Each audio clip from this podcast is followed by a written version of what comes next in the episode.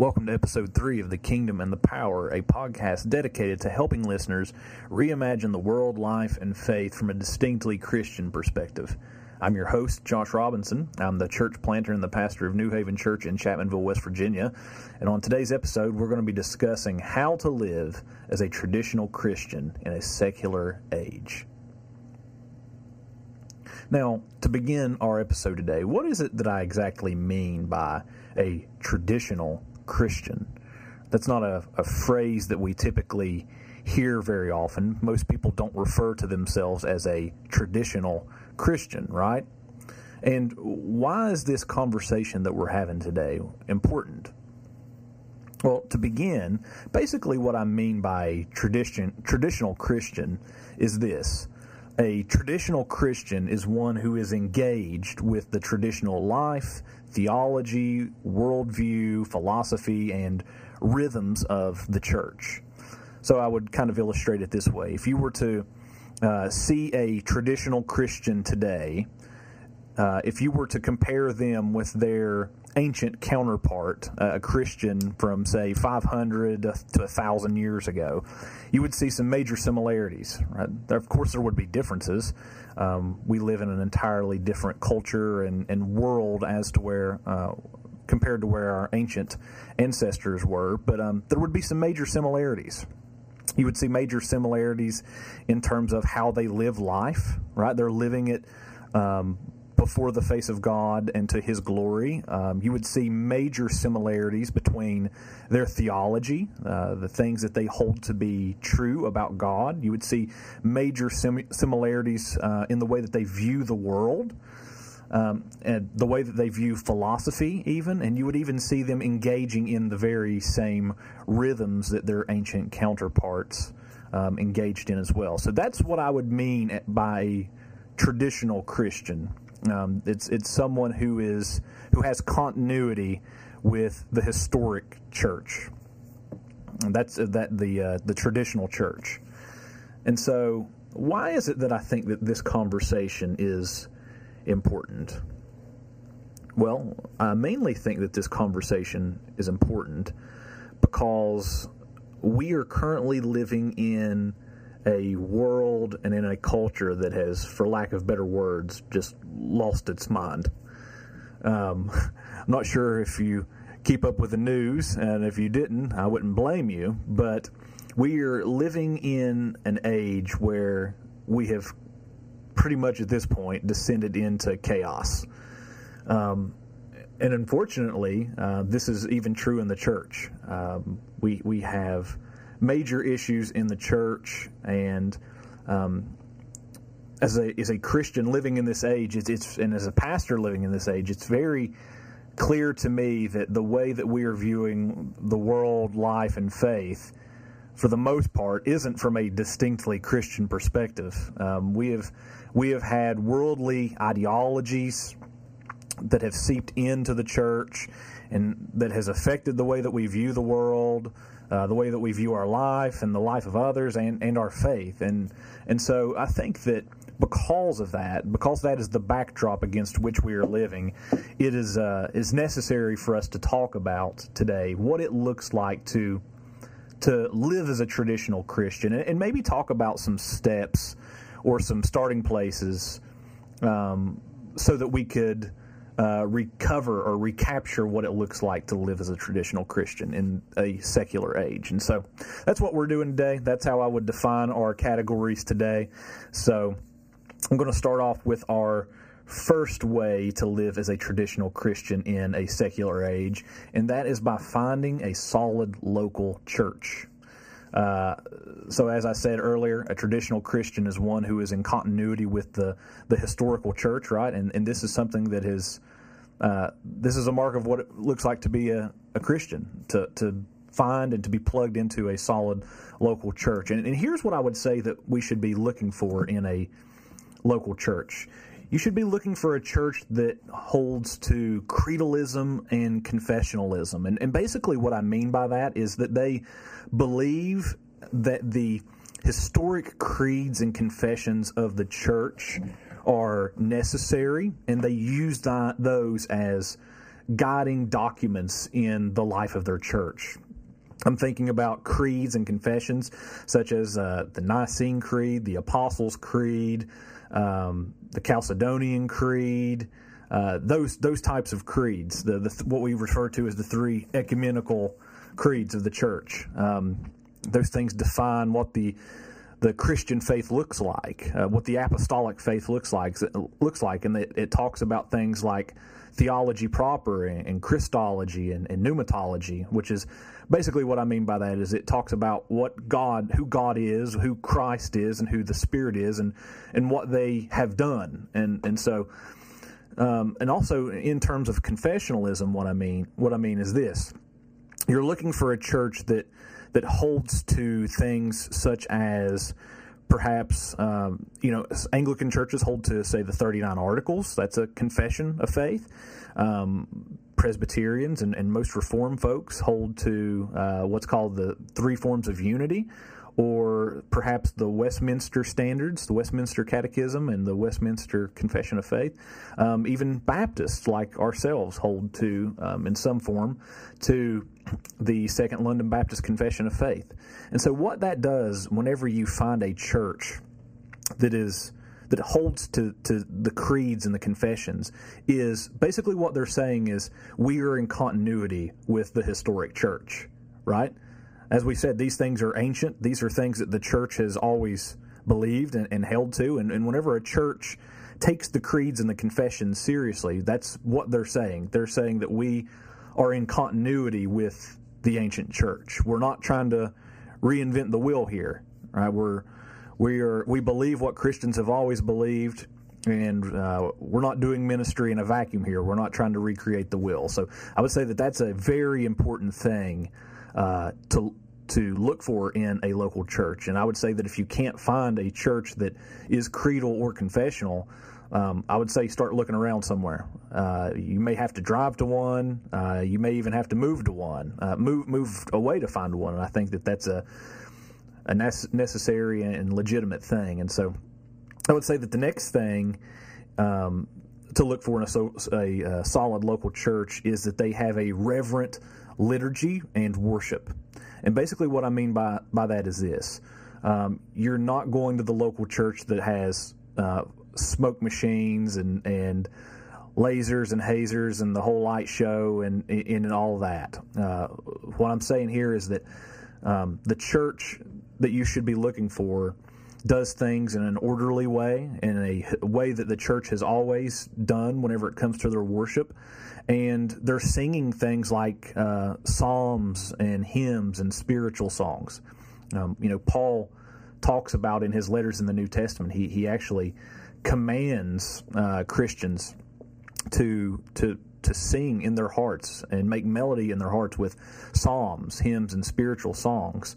And I think that that's something that's kind of been lost in our culture today. Is and we've we've replaced it with you know big band worship bands and. Uh, you know, it's it's all about the worship experience now, uh, where it's kind of like it's me, it's about me, and it's about my experience and my personal relationship with Jesus, and, and you see that reflected in things. For example, like you walk into a building and the lights are out, right, and you, you can't even see the person next to you. And usually the music is so loud that you can't even hear anyone singing except for yourself. And, and the reason why it's like that is very intentional, right? It's like we've bought into this uh, mod, very modern idea that worship is about me and and my relationship with God. And and in reality, that's not how the historic church has viewed things like worship. It's not, that's not how they viewed things like liturgy. They've, they've, the historic church has always said that it's not about us, it's about Christ. And as his body, we come together to proclaim his excellencies. And we do that obviously through various ways. We do it through things like uh, call to worship, we do it through the confession of sin. Uh, we do it through the singing of psalms, hymns, and spiritual songs. We, we uh, pr- prayers, uh, the preaching of the word, the partaking of the Lord's Supper, um, you know the baptism, the sacraments, um, the the benediction at the end of the service. Those are historical forms that the church has always recognized as uh, as legitimate worship, um, and so. I don't think uh, again this com- kind of comes back to reinventing the wheel, right? We, there's no need for us to reinvent the wheel. The the, the church has always used these uh, forms, and so that's what we ought to, as people who want to be traditional Christians, that's what we ought to look for. And um, yeah, so that's that's what I would say on uh, looking for a reverent liturgy and, and, and worship. Um, and also, uh, I guess I would add to that as well that um, these are things that aren't just um, we thought that the the church thought would be good elements to to add in uh, to their worship. These are things that are uh, commanded in Scripture, right? To speak to one another and to sing in your hearts with uh, psalms, hymns, and spiritual songs, to confess your sins to one another, to preach the word, right? Be ready in season and out of season. I mean, there are commands in Scripture that give us a give us the way that we ought to be worshiping. And so, look for a church that that believes that and that has a reverent liturgy and worship. The next thing I would say in looking for a solid local church is look for qualified men who are doing expository preaching. And so notice that I, I started that off by saying qualified men, right? And so what I mean by that is exactly what I mean by that. Look for a church where there are men in the pulpit, right? The Bible is very clear about who it is that should be preaching in the Sunday gathering on the Lord's Day, right? It is qualified men and so look for a church that have qualified men who are who meet the qualifications laid out in 1 Timothy chapter 3 and who are preaching through the word book by book chapter by chapter, verse by verse, and they're doing that throughout the entirety of the Bible. That's what expository preaching is. Look for a church that is doing this because here's why expository preaching is a is a great thing because not only does it expose uh, the people of God to the Word of God in the text, but it also um, helps us to see all of God's Word in its fullness. And so, basically, here's what I mean. Uh, whenever you're doing expository preaching and and you take expository preaching seriously in your local church, that means that your pastor and the person preaching can't skip over verses that they don't like right? And we've all been to churches before where somebody reads a verse and you know that there's a, a, a, hard verse or a controversial verse coming right after that, and then they stop before they get to it, and then they never say anything about it. Well, expository preaching, whenever you put uh, preach book by book, chapter by chapter, verse by verse, it it keeps us from doing things like this. It makes us address hard topics in the scripture that need to be addressed. And it, it holds us accountable. The Word of God hold, holds, holds us accountable. So look for qualified men who are doing expository preaching. Um, also, look for a church that has a strong church life or church community. I can't stress how important this one is. And basically, what I mean by that is uh, look for a church where the people there, that body, are are being the body together, right? Uh, where they're in the community and they are feeling that community uh, with the with Christ, and not only that, but they're they're living together in community. They know one another. They love one another. They're fulfilling the one another commands that we see in Scripture, and they're they're living life together. That's a very important thing. Uh, years ago, whenever my wife and I first uh, became Christians, uh, we went to a local church for several years.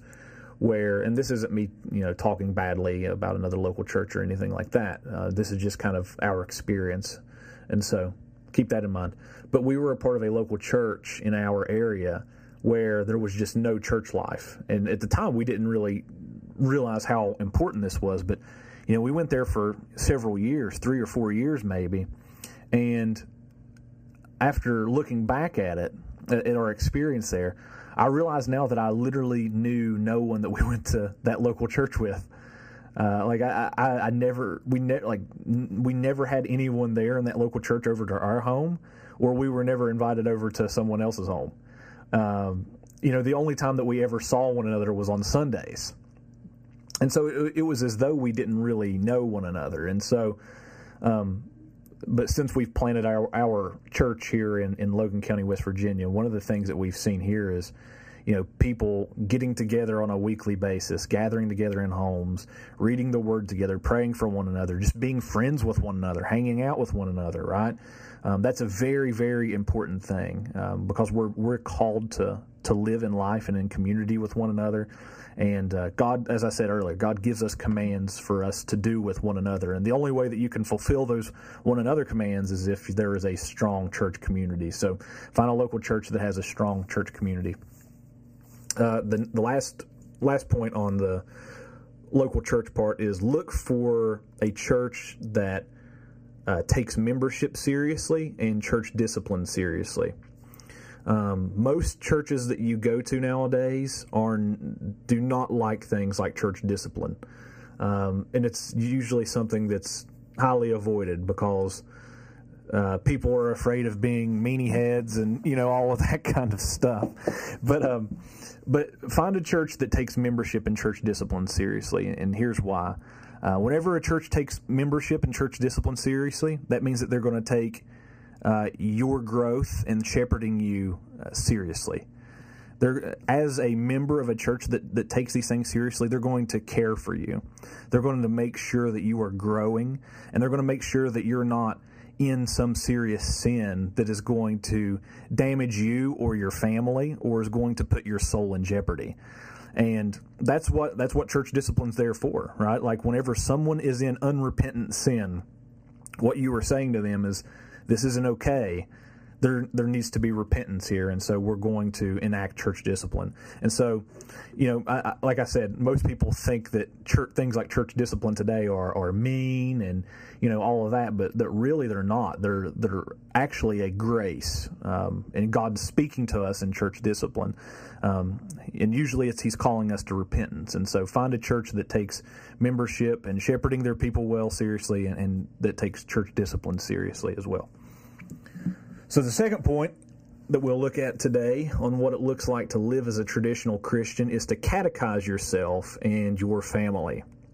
Now, some of you listening to this may say, "Do what? What does catechize mean? What what does that mean, and, and why is that important?" And so, cate- catechize um, comes from the word catechesis. Okay, and catechesis is basically a form of religious instruction. So the instruction is usually based on a book or a document known as a catechism uh, which usually contains a summary of principles, especially of religious doctrine, um, often, and it's often in the form of questions and answers. Um, so one of the the uh, you know most famous examples of that is uh, you know found in the Westminster Catechism and the Baptist Catechism, and the question is who is the first and chiefest of beings?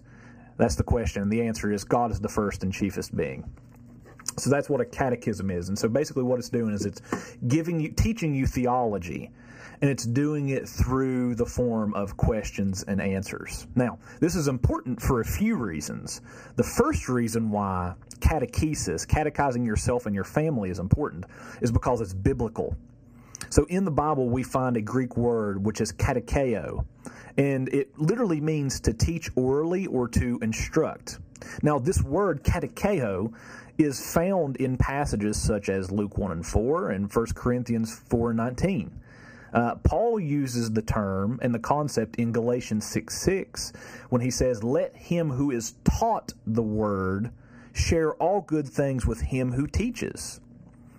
And so, also in, in Acts chapter 18, verse 25, Paul says to Apollos, he says that that Apollos was an eloquent man, competent in the scriptures, and that he had been instructed or katecheo in the way of the Lord. So, as we see here, catechesis, katecheo is where we get the word catechism from, or catechesis, or catechize. That's where it comes from, is this Greek biblical word. So, as we see here, that is a to to teach someone the, the scriptures, to make them competent in the scriptures and in doctrine, and, and instructing them in the way of the Lord. That is a very biblical idea. And so that's the first reason why it's important. Now, the second reason why it's important is because it's historical, right? Like it, it this is this is a historical way of teaching the faith to oneself and the family. I mean, if you look back through church history and even some of uh, certain uh, church traditions today, there is such a thing where someone is called a catechumen.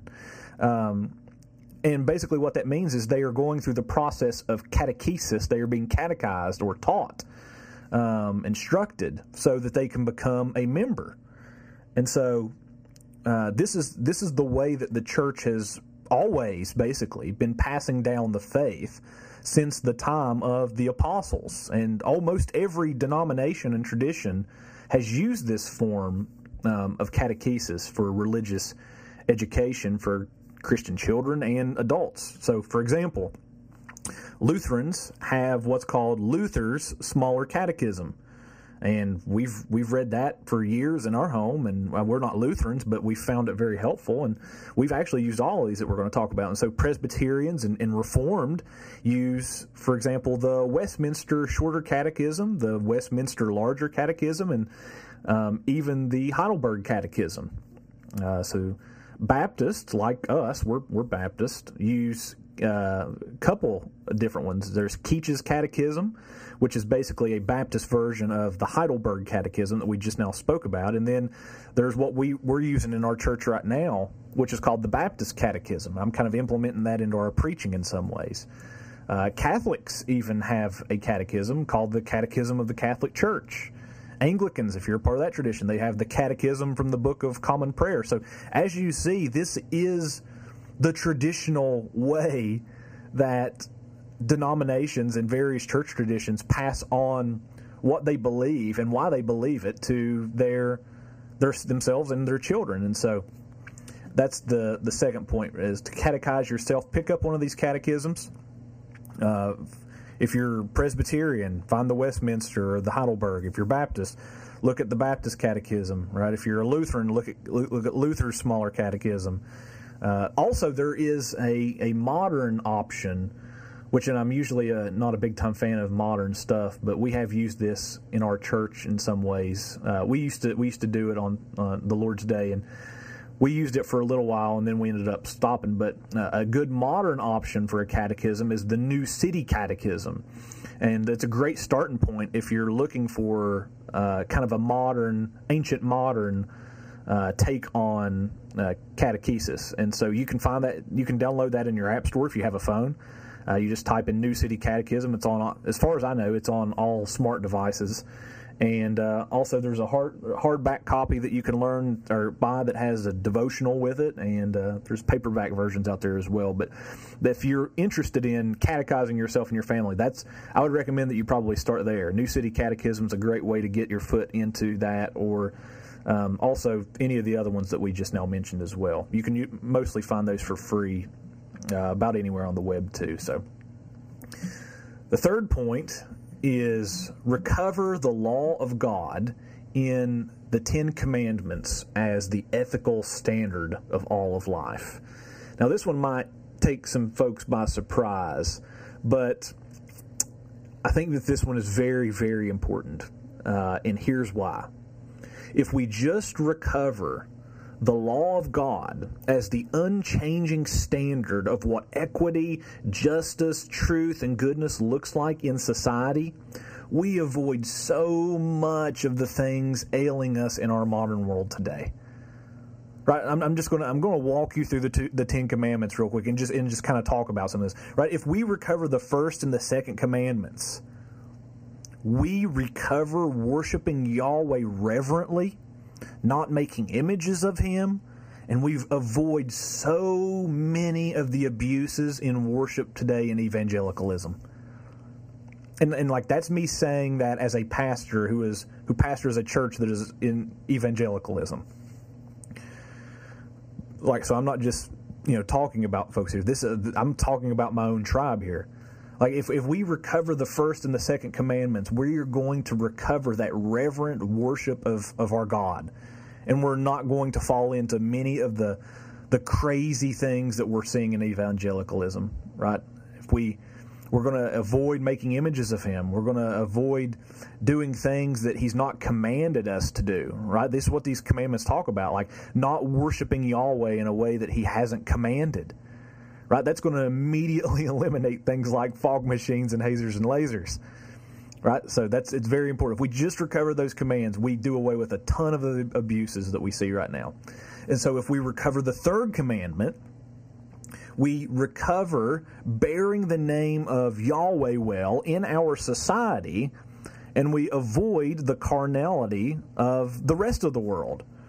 Right? You, you see today what many have referred to as carnal Christians, which is, you know, they, they do all types of, you know, things where, uh, you know, they, they they they claim the name of Christian, but they're very carnal like the world. And some people even push this to the extreme, and they they call it you know uh, being on mission and contextualizing in a way that reaches people, and so they end up doing things to try to reach certain people groups.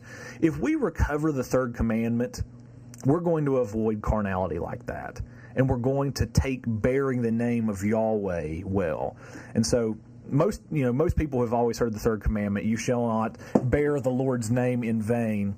And most of us hear that as a speech command and, and it definitely does touch on speech but it's not primarily just a speech command. It does talk, touch on speech and we shouldn't use yahweh's name in vain by saying curse words that use his name as a curse. We, we certainly shouldn't do that but it's more than that. Bearing the name of yahweh means representing him well right? Like that that he has put. So in, in, in, Exodus, we we see it, and not only in Exodus, but throughout the entirety of the Bible, that Yahweh puts His name on His people. Right, like the book of Revelation ends in front of the you know the tree of life again in the garden paradise, and you've got the angels come come back down. You've got the city of, of God has come back down to the earth. The angels and men are dwelling together, and they're in front of the river of life, in front of the tree of life. And, and one of the things that it says in Revelation 21 and 22, I think it's Revelation 22, is that um, they have the name of Yahweh written on their foreheads. So Yahweh puts his name on his people. And so we're called to bear that name well, to represent it well. And so whenever we recover the third commandment, we take that seriously because we realize that we're not just, um, we, we realize that we're doing more than just, the, how, how would I say this? we realize that there's more at stake than just our reputation. Yahweh's name is also uh, at stake in the way that we behave. And so we take that seriously. So if we recover the fourth commandment, uh, we recover creatureliness and rest. And we avoid the burnout culture and the exhaustion that is so frequent in our world today. Right? I mean, I mean, think about the world that we live in. I just preached a sermon this past weekend on the fourth commandment because we're doing a sermon series on the Ten Commandments. And the fourth commandment's the Sabbath command you know, one of the things that we've done in our culture is we have just thrown away boundaries. Right? I mean, we live in a world where nothing turns off anymore, nothing closes anymore, right? So we've done away with those those boundaries. And now and, and, like you can even work from home and you can work as much as you want and like you you never have to go home like you can literally work yourself to death. And we're seeing the result of that now. We're, we're seeing what happens whenever we do away with boundaries and, and things like rest. Uh, we see people burn out.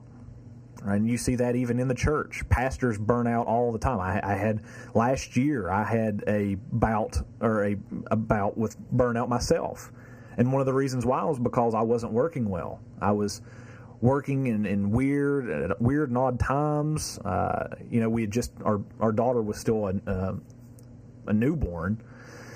And so, you know, I was working at odd times and, in strange ways and strange patterns, and it caught up to me. And so, one of the things that I learned after that was that God takes the Sabbath seriously. He commands His people to observe the Sabbath, and that I ought to take that seriously as well. And so, um, observing the Sabbath can can definitely help in our ailing uh, burnout culture today. And so, if we recover the fifth commandment, we recover honoring our parents, right, and, and caring for our, our parents. And we also avoid groups like Black Lives Matter who exist to disrupt the family unit. I'm not sure if you're aware, if you've checked into this, but actually, Black Lives Matter. I, I saw this here recently. Someone shared it on social media. Um, but someone uh, shared the About page from uh, Black Lives Matter's website. They're, that's trademarked, by the way. They they are an official trademarked group. Um, and one of the things that, that kind of caught me by surprise was that they were very explicit in what they existed to do. Uh, like it's right there in their about section on their website. You can go and check it out for yourself. But they said that they exist to disrupt uh, traditional the traditional family unit.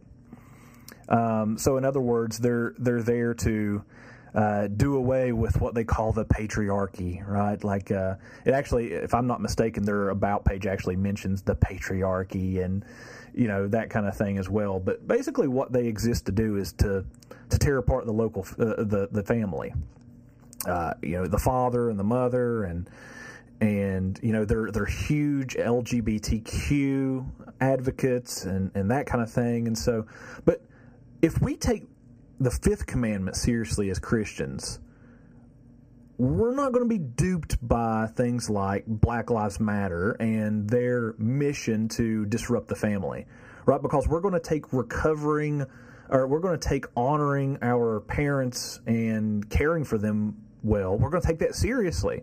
And so that's yeah, that's my thing on the first the fifth commandment. And so if we recover the sixth commandment, right? We recover the sacredness of children in the womb and we avoid things like abortion, right?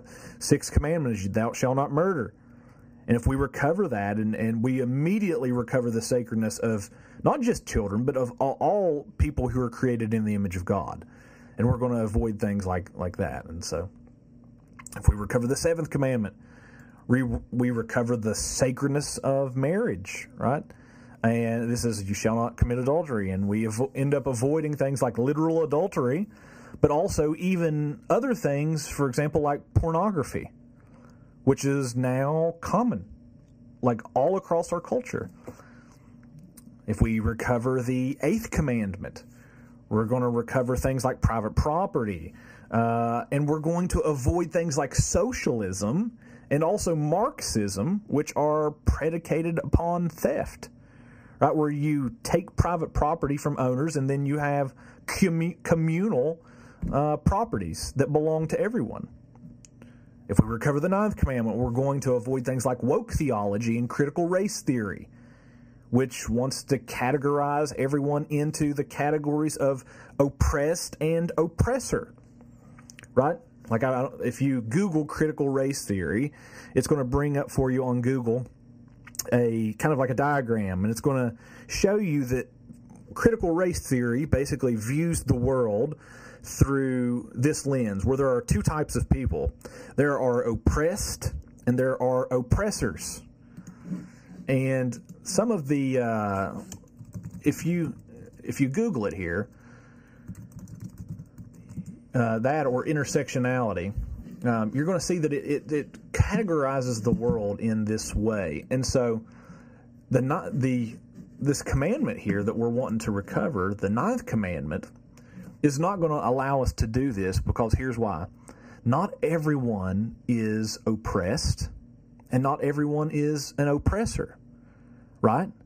I mean, let's let's think about it. The, are there oppressed people in the world? Yes. Are there oppressors in the world? Yes. Is are the categories of oppressed and oppressor biblical categories? Absolutely they are. I mean, let's think about it for a moment, right? In Egypt, Israel was oppressed by their oppressor Egypt, right? Those are biblical categories. There really are oppressed and oppressors in the world. But here's the deal. Not everyone in the world is oppressed. Not everyone in the world is an oppressor and therefore to view the world through the lens of woke theology, critical race theory, intersectionality, that's categorizing in the wor- the world um, and people in a way that is false. Right? We are assigning labels and categories to our neighbors which aren't loving, and we're, we're assigning to them categories and labels that aren't true. Right? Whenever you la- you label someone an oppressor, who isn't really an oppressor, you're bearing false witness against them. Whenever you call someone oppressed who isn't really oppressed, you're bearing false witness against them. So recovering the ninth commandment is is very important. And if we lastly, if we recover the tenth commandment, which is you shall not covet, we recover things like contentment with the things that we have. I mean, who doesn't need more contentment in our age, right? So that's our uh, that's our third point, which is recovering the law of God and the Ten Commandments as the ethical standard for all of life. Now, the fourth thing that we can do to live as more traditional Christians is to begin observing prayer offices and the spiritual disciplines. Now, this is something that I, I began taking seriously, really taking seriously a year ago. And again, it, it, it, comes kind of as a result of my season from my season of burnout. But uh, last year, I became introduced to what was called the daily or the prayer office. Um, I was introduced to it through uh, by a book called Emotional. Let's see, what was it called? Emotionally Healthy Spirituality. Um, that's the book by Pete Scazzero, and uh, he talks about what's called the daily office. And basically, what the daily office is, or the prayer office is, is if you're unaware, it's this rhythm of prayer that happens throughout the day, and it, it usually happens four times a day. Um, so you've got morning prayer you have midday prayer, you have evening prayer, and then you have late evening prayer, which is also called Compline. Um, and so, what you do in the prayer office is you have this rhythm of prayer throughout the day. And so, for example, this is how it works for me. Whenever, whenever I get up in the morning, I do uh, morning prayer. It's the first thing I do. Um, I get up and I, I, have an app on my phone, which is the Anglican Book of Common Prayer. I'm not an Anglican, but um, I, they have a uh, the prayer office in the Book of Common Prayer, and I find it very helpful and very useful. And so I just click on my daily prayer app, and then I do that four times a day. And so I'll do it again about noon. So I'll I'll, I'll wake up in the morning, I'll do morning prayer, and then I'll start. Uh, you know, I have breakfast with my family, and then we'll get to work on whatever we need to get to for the day, and then at noon I'll stop for a moment, you know, maybe five minutes or so, 10 minutes, and I'll do midday prayer. And then usually again at five o'clock in the evening, I'll do evening prayer. And then usually before we, right before we go to bed, we'll do late evening or Compline. And so that's kind of how I've been using that as well. And there are various apps that you can download on your phone that you don't have to use the Book of Common Prayer. Uh, there are various prayer apps that you could do uh, daily. You, I mean, you don't have to do that. I mean, you could do something as simple as the Lord's Prayer four times a day during those times. I mean, that's a way that you could start with it. Um, but I found that to be uh, an important rhythm for me, and it's it's an ancient rhythm that goes back for, to for centuries. And so, an, another thing too is, is observing the spiritual disciplines. Um, in my life during that season that I was in, uh, I found that I was really struggling and lacking in the spiritual discipline department. And uh, since then, some of the pre- some of the, the disciplines that I've found that really work for me, that are also very ancient, is, things like biblical meditation. Uh, some traditions call it mental prayer. I know that Catholics call it mental prayer, but um, biblical meditation is uh, is exactly that. Now, you may hear that and you you may go, "Ooh, meditation," right? Well, it's very different from probably the meditation you're thinking of. It is very different from Eastern meditation. Uh, biblical meditation differs from Eastern meditation in this way. In Eastern meditation, like Buddhist meditation, what the goal is is to empty the mind. Right? You're trying to become clear. Uh, so you're going to empty the mind. In biblical meditation, it's the exact opposite. So, with biblical meditation, we're going to fill our mind and we're going to fill it with the Word of God.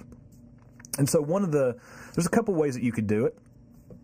I've tried it a couple different ways. One of the things that I've, I've done is I've, you can meditate on the promises of God. So, you can open up your Bible for the, for the day, uh, right as you do your prayer office in the morning or whenever it is that you do it. And uh, in the verse that you're reading, you're, you're looking for a promise, right? And so you can take that if you find a promise there, and then you can meditate on it. You can think about what that means for you. that's one way that you can meditate on the Word. Another another way that you can meditate on it is, uh, then this is one of the ways that I do is I like to read through the Gospels, and one of the things that I'll do is I will meditate the thing that, or I will meditate upon and think about and imagine the thing that I am uh, think or reading about. So if I'm, for example, I was reading the Gospel of Mark uh, here here recently, and um, you know it opens up with Jesus, you know, healing people and you know that a lot of that kind of stuff. And so one of the things that I would do uh, in my morning readings was was I would imagine that scene in my mind. And now I don't usually I don't make myself the the prime character of the story, right? I'm not going to narcissist myself into into a text, but what I'll do is I'll, I'll almost make myself kind of like a bystander who's there watching uh, that thing happen in the text. And I, I, found that that's been a powerful way for me to keep God's word uh, central in my mind throughout the day. It kind of lingers for a while whenever you have that mental image of it, that mental, uh, you know, you've meditated on it, and um, it, it, lingers with you, and and uh, it's a it's a good way almost to almost memorize it as well.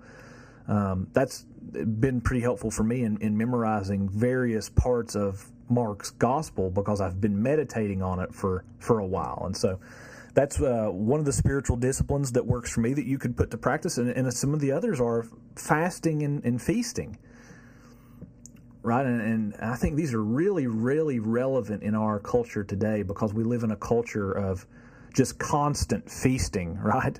Like the you can literally eat whenever you want, you can eat as much as you want, and uh, you know throughout the history of the church, that's not that's not how things were. Uh, you know, if you look back throughout uh, you know certain times in the church calendar and, and, and things like that. There are were uh, fast days, and then there were feast days. Like one of the historic rhythms of the church is that on Friday, uh, that was a uh, you you avoided meat on on Friday, so you had a meatless Friday, and um, you know one of the reasons why is Jesus gives his flesh on Friday, so we give up flesh on Friday, and so and then you you pick it back up, you know, on Sunday. Uh, and so, but here's one of the things that I found with fasting and feasting is whenever you go for a period when you you fast, uh, it makes feasting that much more special, right? Like it makes almost makes like the food taste better or something. I, I don't know how to explain it, but. Um, moderation is definitely a good thing, and uh, it's definitely a, a, good spiritual discipline work to forego say the normal things that you're you're partaking of to use that time to focus on on Christ and uh, and then you get to celebrate again by feasting and so that's uh, definitely a good spiritual discipline. I'll tell you another one that's become really big for me and I started it uh, last year is journaling. Journaling has become huge for me, and here's why. It helps us to vent the affections uh, and so Christians have been journaling and writing for centuries, right? Like you have Saint Augustine's Confessions.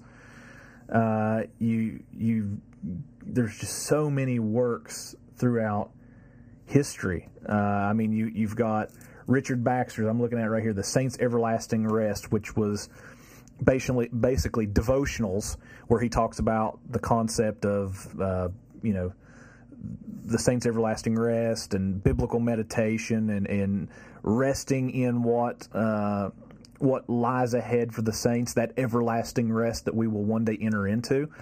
Uh, meditating upon that and, and contemplating that. And those were devotionals from Richard Baxter. That's what they, they came from. And so Christians have been writing for centuries. And it's one of the ways, again, that we help vent the affections and, and the passions and the emotions and that kind of thing. And it's it's been that for me. It's been huge. And I'll tell you uh, one of the things that I've done with it as well is at the end of every year. So I, I try to write daily. I'll write basically what I'll write is uh, I usually do it at the end of the day, and I'll just kind of reflect on the day, how the day went, maybe some things that um, were good, and then maybe some things that were bad. Um, and maybe maybe I'll write about how uh, you know I can improve on that, or maybe an, an, a growth area, or somewhere that I can repent, uh, something like that. Um, so I'll do that daily. And then at the end of the year, what I'll do is I will go through that entire journal right like, right as it's you know the time for the new year, and I'll just start highlighting days where things kind of stood out to me. Maybe I'll see just a kind of a, a theme across a month or so. And so I'll highlight that. And so sometimes that'll give me growth areas for the coming year. I'll be like, oh, wow, for a large part of this year or last year, I struggled with this. So this year, I want to be on the lookout for this. Um, also, I'll, I'll, it gives you an opportunity also to look back and to see where the Lord was at work in your life. Um, you can see, wow, last year during these months, I struggled with this. And then I can see here, I have a written record of where the Lord intervened and there was growth and, and there was repentance in this area. So, journaling is a great spiritual discipline. It's one that, that really has become very special to me. And it's, again, it's a very ancient one as well. So, the the next uh, way that we can live as a traditional Christian is by recovering the rhythm of the church calendar. Now, this one has been fun. This one has been huge for my family and I. Um, and th- so, this the church calendar. Uh, basically, what I'm talking about here are seasons such as Advent and Christmas, Epiphany, Lent and Easter, Pentecost, and, and then ordinary time. These are the traditional seasons and rhythms of the church. Uh, the church has, if you if you look back throughout the history of the church, they have been celebrating for centuries the seasons of Advent and Christmas. Right, Advent is a season where you're looking forward to the birth of Jesus. Right, it's that you celebrate it the entire month of of December and you know every every uh, Advent Sunday you light a candle, and and then it culminates on Christmas with the birth of Jesus, right? And uh, you know then you've got Lent and, and Easter, where Lent is a a penitential season, a season of repentance, where uh, it, it mirrors Jesus's forty days in the wilderness, right, where he was fasting. And Lent is a 40 day season where we fast from things in the world as well. Um, and then it culminates on on Easter uh, with the with Jesus' resurrection. And then you've got the season of Pentecost after that, and then you've got ordinary time. And so, but recovering the church calendar. Here's why I think it's important. Recovering the church calendar not only links us back to traditional Christianity, which it, which it does that, but it also helps us to reimagine time around the person and the work of Jesus. Right? This is the reason why, why Christians have been doing this for centuries, because it helps them to be Christ centered in regards to how they tell time, right? And, and how they look at the seasons. And another great thing about the church calendar is, is it, it becomes a tradition for the entire family. And so for us, we've been celebrating this now oh, for about three years now, three or maybe four years. Uh, we just started off small with Advent uh, a few years ago, and then after that, it just kind of it went on into the other seasons as well. But you know, it, it becomes a tradition for the entire family, and it becomes something that's very fun. And so, for example, one of the things that we do every year now is we do the, you know, during Advent we do the Advent wreath, right, where you've got the the purple candles, and then you've got the one, uh, you know, pink candle, and you know every every uh, Lord's Day in the Advent season, we light one of the candles. And it's just a fun tradition that we do. And then my wife likes to decorate in purple for that season.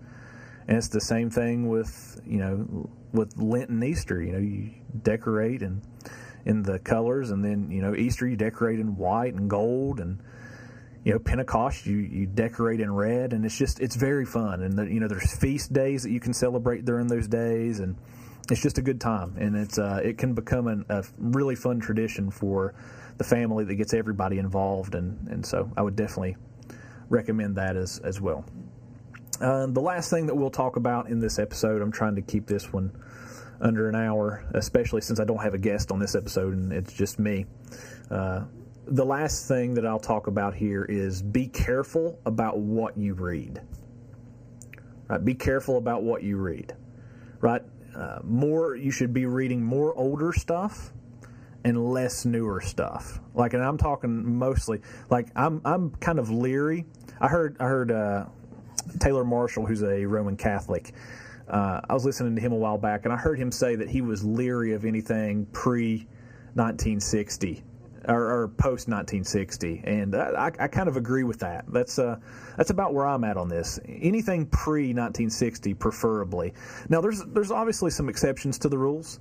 Um, for example, I would say that some of the exceptions to that rule is is people like Doug Wilson, uh, Peter Leithart, Jim Jordan, uh, my friend Mike Bull that I had on episode one of uh, the Kingdom and the Power, Mike Heiser. There's a few. There's uh, there's several several people who are exceptions to this rule, who are good modern day thinkers who are also traditional Christians. Those people that I just mentioned are, and then you've also got folks who who you know died uh, in this kind of modern era, and I'm thinking of people like C.S. Lewis, J.R.R. Tolkien. Um, those are people that you definitely should be reading as well, who are great uh, traditional Christians. Um, so be careful about what you read right? Uh, it's hard to become infected with the poison of modernism if you don't spend much time where it dwells. And so that's one, one of the things that I've tried to incorporate into my own life as well is is spending most of my time in older things. Um, I've tried to actually I've, I've here recently I've purged a lot of my personal library of just novel modern things that just have no continuity at all with church history. I'm just not interested in those things anymore. I'm more interested today and now in my walk with with the things of uh, of the faith, things that have traditionally been Christian. Those are the things that I'm interested in. I mean, it's interested in the creeds and the confessions and the church fathers and uh, you know the historic, the traditional historic writings of the church. Those are the things that I'm interested in. Those are the things that you should be interested in as well. That's that is. Uh, we have to keep in mind this that Christianity is no modern thing. Right? It certainly exists in the modern age. We're, we're Christians in a modern age, but this thing is ancient, right? And it's um, it is the height of um, pride to think that God wasn't at work and the Spirit wasn't at work in the saints of old, right? And that He had nothing to to to teach those people that we can't learn from today. Right, I think that's the height of foolishness and the height of pride. To to think as though that only modern writers, uh, modern theologians, uh, like like the people who uh, who are woke today, um, like that they have some truth that uh, is some new truth that we have to uh, that we can only get from them, right? I, I, think that that's foolishness. I think that that's ridiculous. Um, and actually, I think that usually what happens whenever we think that way, um, and that we ignore the ancient faith that we have, and that we only swim in the waters of modernism as we end up becoming infected by it. And I see it more and more. Um, I see it with people who I consider friends. Um, I see it with people who uh, you know, have been co-laborers in the faith. Uh, it's just it's kind of it's shocking in some ways, and um, you know, maybe we'll do an episode at some point talking about that a little bit more. But, you know, I think that one of the reasons why this thing is happening is because we have disregarded the the traditional Christian faith, and that we're only we have become so swept up just in this secular age in which we lived in, and the things of this age, and you know that's where we spend our, our time. And so, as I said, it's hard to become infected by the poison of modernism, modernism if you don't spend much time where it dwells. And so. So, anyway, guys, uh, I hope this episode was helpful. I know it was a shorter episode. I know that I didn't have a guest on on this episode, but uh, I uh, have some great guests lined up for the next few episodes here coming in the future. So, be on the lookout for that. I'm really looking forward to recording those, and I hope that this episode, this solo episode, can hold you over until then, and I hope that it was helpful. If you have any questions, um, comments, anything like that, feel free to reach out to me. You can you can find uh, find me at the Kingdom and the Power on Facebook. It's just Facebook slash the Kingdom and the Power. Um, also on uh, Instagram at the Kingdom and the Power. And also you can reach me at the Kingdom and the Power at gmail.com. You can send any questions or comments or anything like that uh, there in those places. Also, give this podcast, if you would, a review. Uh, the more you review this podcast, uh, the easier it becomes for people to find. And so leave us an honest five star review or whatever, however many stars that you would like. Uh, but yeah, please leave us a review. It definitely helps people uh, find us easier, helps get the message out.